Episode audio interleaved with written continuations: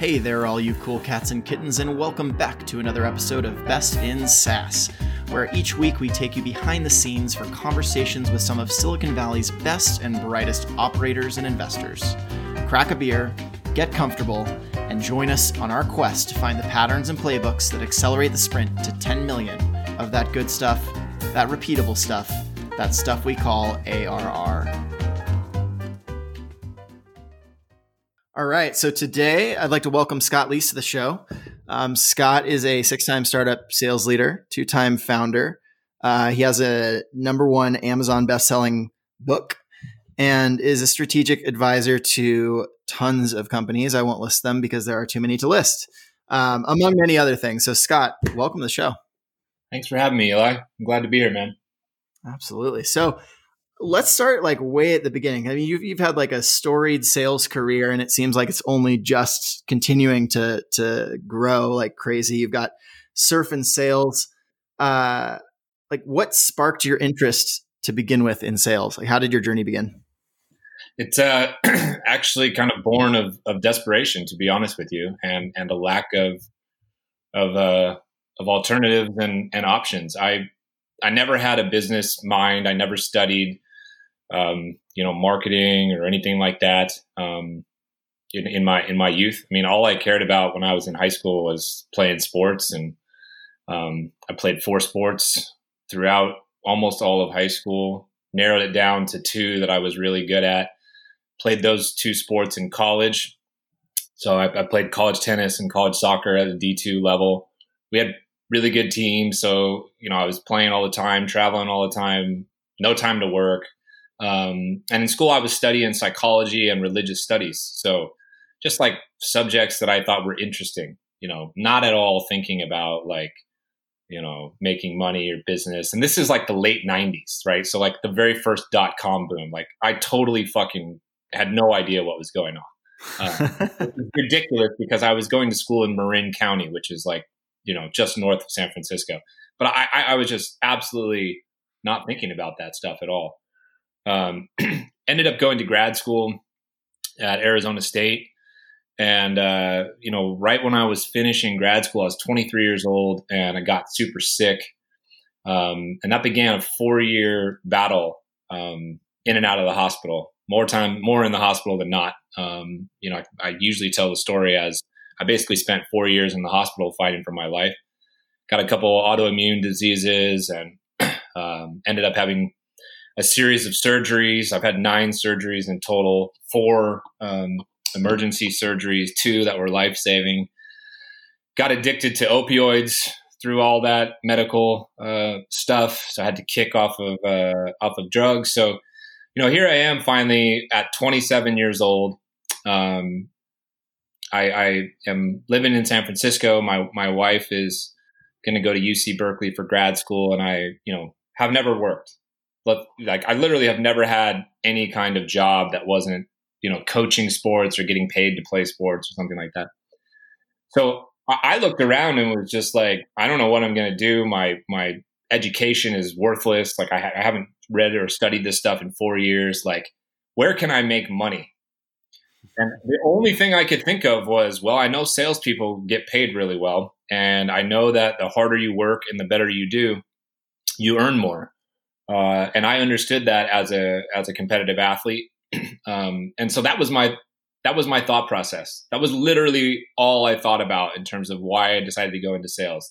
It wasn't like, oh, I might be good at this, or um, you know, this is really interesting, or anything like that. It was, where can I go make money? Because the one thing that I kind of felt about myself was, I'm willing to outwork anybody, and I have literally been through hell for four years. So there's nothing that I'm about to face that will be harder than what I just dealt with. So that, that was it, man. It's totally round, you know, roundabout, non-traditional way to get into the into the field. I love that. And, and uh, so uh, this is totally off topic from you know what we're supposed to be covering in Best in SaaS, but I'm going to go there anyway because it's top of mind now. Which yeah, is there's no rules anymore. By yeah, the way, let's throw them out. They're out. They're out the door. Uh, so you know, you you basically uh, when people when people are picking their careers, air quotes, picking their careers, which for many of us happens multiple times over. Um, you know, a lot of the time it's based on trying to figure out where you have skills or you know you invested a ton in an education or maybe you didn't have an education and that therefore steers you into a certain path but i mean for you that was you're just like fuck it this is this yeah. is like it, it, maps why not go for it uh, yeah. so do, do you think that sales just in general is that like that the opportunity is there in sales as a field for oh. anyone that wants to take it oh 100% 100% it is um one of the careers that you career paths you can take to make a significant amount of money where you still don't need any kind of higher education. Uh, to get involved is an extremely low barrier to entry. Um, you know, you don't have to have any kind of certifications or courses or or anything, depending on where you apply. Um, so I absolutely fundamentally believe that, and you know, it's one of the reasons I wrote my book. Um, addicted to the process. I wrote it for people who are looking to get into sales for the first time or who are kind of younger and, and, and newer in their career because it's like a place where a bunch of people go when they don't know what to do with themselves, you know, honestly. And, you know, we're not people who have law degrees and medical degrees and, you know, haven't gotten MBAs often. We're like people who, you know have some charisma and like to like to talk our way into and out of situations and you know we got different type of type of smarts uh, but we've never known really where to apply it or how to apply it so you think about all the people with all these liberal arts degrees like me who get out of school and they're like well fuck now what do i do right there's, some, there's some crazy stat that like 60 to 70 percent of new college graduates will go into some type of sales role uh, as their first job out of school. I, ju- I just was recording a podcast with uh, Dr. Richard Condi, who's a um, who teaches at University of Houston downtown, and he was telling me this this kind of statistic. And um, yeah, I mean, I, I totally agree that it, is a career path people can take with very low barrier to entry. You don't need education to get into it. You don't need to have prior experience. You just have to really commit yourself once you get there. I have this kind of joke that I don't know if I've ever vocalized to a, a larger audience, but it, uh, and it probably isn't super true, but um, I, I kind of joke that when I started my first SaaS business and we raised our first big venture round, uh, the only reason why we did that is because they forgot to ask me what year what year I graduated Stanford. because I, I dropped out of art school. Like I, you know, I don't fit the I don't fit yeah. the mold.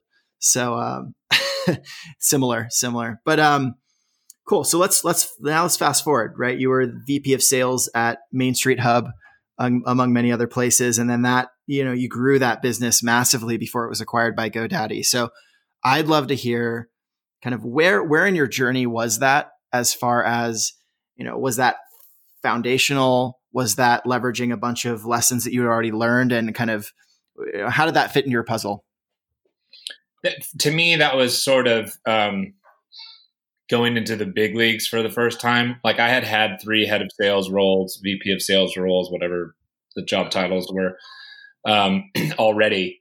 Um, but the Main Street Hub gig felt like just a different kind of um, different kind of playing field. We had, we had raised raised a little bit more money. I had relocated my family from the Bay Area to Austin for the opportunity. We, we actually relocated the whole company from San Francisco to Austin. Um, so it felt like, you know, there was a lot riding on it. I felt like I could see a clear path to a particular kind of revenue number and potential exit. Um, and I absolutely felt like I could leverage my past experience, um, you know, building and scaling sales orgs um, to make this happen. It was you know, kind of a SMB transactional sale. I had had experience doing that. I had grown teams from zero to almost 200 before in, in multiple states already. So I felt like I had like the playbook and the pedigree um, kind of down. And I felt like, okay, these last couple gigs I had had, they all just prepared me for this one right here. Uh, and I think that really helped me a lot. What I mean, going full cycle through acquisition to GoDaddy. Now looking back on that experience, like, are there any takeaways that you bring with you as best practices or as playbooks that that you didn't have in your belt before going through that that full cycle experience? Yeah, I mean, I could I could tell you the most important one to me is uh, investing in sales operations. You know, I yes. made a very conscious effort at Main Street Hub to lobby very very hard to get a sales operations hire as soon as humanly possible. Um, and I had been devoid of resources in in my prior three VP of sales roles, from having no tech help to no personnel help or whatever. And uh, I just sort of, you know, drew a line in the sand for myself. It's like I'm not going to work anyplace anymore unless the first person I can hire is a is like a sales ops manager, a head of sales ops. Um, that's the and I've stuck with that, and I continue to teach and preach that. I, in fact, I've I've had multiple conversations this week with VPs of sales um, from big, huge companies all the way on down to ones who are building out their sales org for the first time right now. And like, I can't stress enough how important that is. You know, I, as an early VP, um, should not be spending my time trying to figure out how to build, you know, Salesforce reports and workflows and all this kind of stuff. Like, that's not my skill set. You know, there might be some some VPs who have gotten good at this. That's not me. I need to figure out how to sell this product. I need to recruit. I need to train people. I need to build the the whole process. I know what metrics to look at. I just don't want to be the one building all that crap. Um, so that that was a big lesson, um, and we were able to implement that at Main Street Hub, and I, have carried that on in my in my career. So uh, it's interesting. Your your thesis around, around the advising and, and sales work that you do, the consulting, is almost identical to what we do on the marketing front as far as you know you're you're all you're f- focused on the revenue sprint from 0 to 25 million ARR um, and you know I look just looking at your roster like AlwaysHired Hoopla Stratify Prodigy software um, so I'm curious what what is it like when you go into these companies what are the the most common mistakes that you see like a series A, well funded, nothing but opportunity ahead of them? What are the most common mistakes you see them making? And you don't have to give us names, but if you could dive into maybe some of those stories uh, of specifically like what you see commonly fucked up. Jeez. You know, what's, what's interesting is, is how often the companies fuck up the same thing. So one of the things I find myself saying all the time is, "Hey, don't feel bad, guys. Like you're not the only ones who have fucked this up."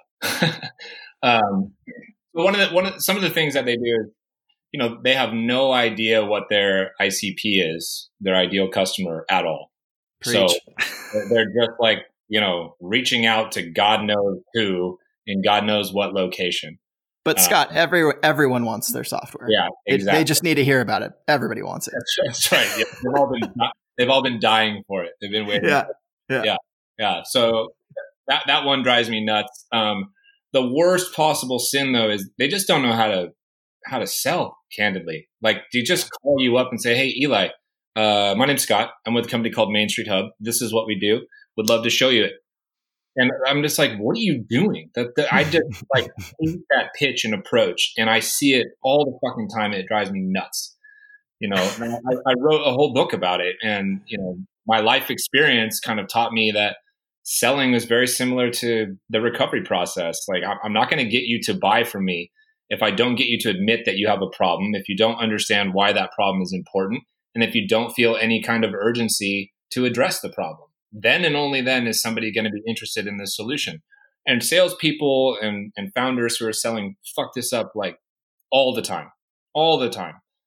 Um, I see people hire, you know, an AE, pay them over a hundred thousand dollars as their initial like salesperson because they quote unquote don't want to hire an expensive sales leader, which is actually not that much more expensive in some markets. Uh, and so that salesperson goes in. They have no kind of process whatsoever. They, they, they don't have any kind of repeatable, scalable pitch or approach or anything. It's all just very haphazard. Um, founders in particular make the mistake of thinking everybody is going to be enamored with their little baby the same way they are. So inevitably, I have to simplify the pitch all the time and try to explain to them look just because your toy can do 100 things doesn't mean your buyers care about those 100 things okay um, I, I, often tell the story of, of like me going onto a car lot to buy a car because i'm not a car guy at all. I, I, I drive like two hybrids i've had like three different priuses in my life all i care about is like the gas mileage and like the color maybe Okay. And, and maybe is it like safe for my kids? uh, so if I go onto a car lot and the sales guy starts talking to me about the braking speed and the tire size and the weight of the engine and the zero to 60, like you're just fucking losing me, dude. I don't care about all that stuff. And I'm just going to be like, go, go away. You just want to know if you can sneak into those Whole Foods parking spots like dude, as quiet as quietly as possible. You know, that's all, right? That's all I care about. That's all I care about. So I don't understand why why sellers and founders in particular they're just like I think they're just too close to it, right? It's like no people don't care about all these different features. You got to find out what things matter to them first, so you can know what to talk about. So these are these are some of the you know really common mistakes that I that I see people uh, make at the beginning. How how so I think a lot of founders out there who are listening to this are saying to themselves, "Oh, I'm not that guy or I'm not that gal. Like that's not me." You know, like we've got this down. We're they really do care about our product. Is there a like how do you help founders have that aha moment where they realize, "Oh shit, like I've been talking about product and features and nobody's buying or maybe we've l- luckily landed some relationship sales but like, what, what, what do you do to illustrate that to them? I mean, I think you just said it. You, you just ask them, you know, where are your deals coming from right now? Yeah. And if they're coming from introductions and relationships, then that is not a scalable process whatsoever. Okay. so you've got to get outside of this little bubble uh, to test whether there actually is an appetite for for your product. Um, and then one of the things that seems to resonate with founders is I try to explain to them like, look, you know this market better than anyone, and you know your product better than anyone. Um, so you might be comfortable just ad libbing conversations, and and you might be good enough and passionate enough to get a couple people to buy. But that's not what we're trying to solve for. We're trying to solve for hiring five to fifty people in the next two years who don't know anything about this industry or product at all. Okay. Who have sometimes limited, if no sales experience whatsoever. And so we've got to get the information that's trapped inside of your head right now onto paper. We got to get it out of your head and onto paper so we can get everybody else to be, you know, somewhat as savvy as you are uh, about speaking about this this product and this in this industry. And we've got to simplify it. Like if, have you ever tried to explain to your grandmother what your product does? You know if her eyes glaze over then it's a bit too complicated. If you can't talk to your significant other significant other about what what you do um, you know without them understanding it in 30 to 60 seconds then it's too complicated.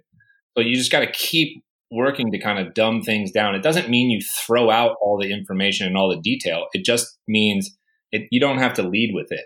Just keep that stuff, you know, in the back burner, so to speak. Keep it in your back pocket in case you in case you do need it. So I, I really, for me, I just try to hit it head on. I'm just like, look, you know, you're you might think that you've got this pitch down and everything, but like you're reaching out to me, telling me that sales are stagnant, that you know the couple people that you hired uh, has not been able to close deals the same way you have. And you know it, it, becomes quite obvious to them. Sure.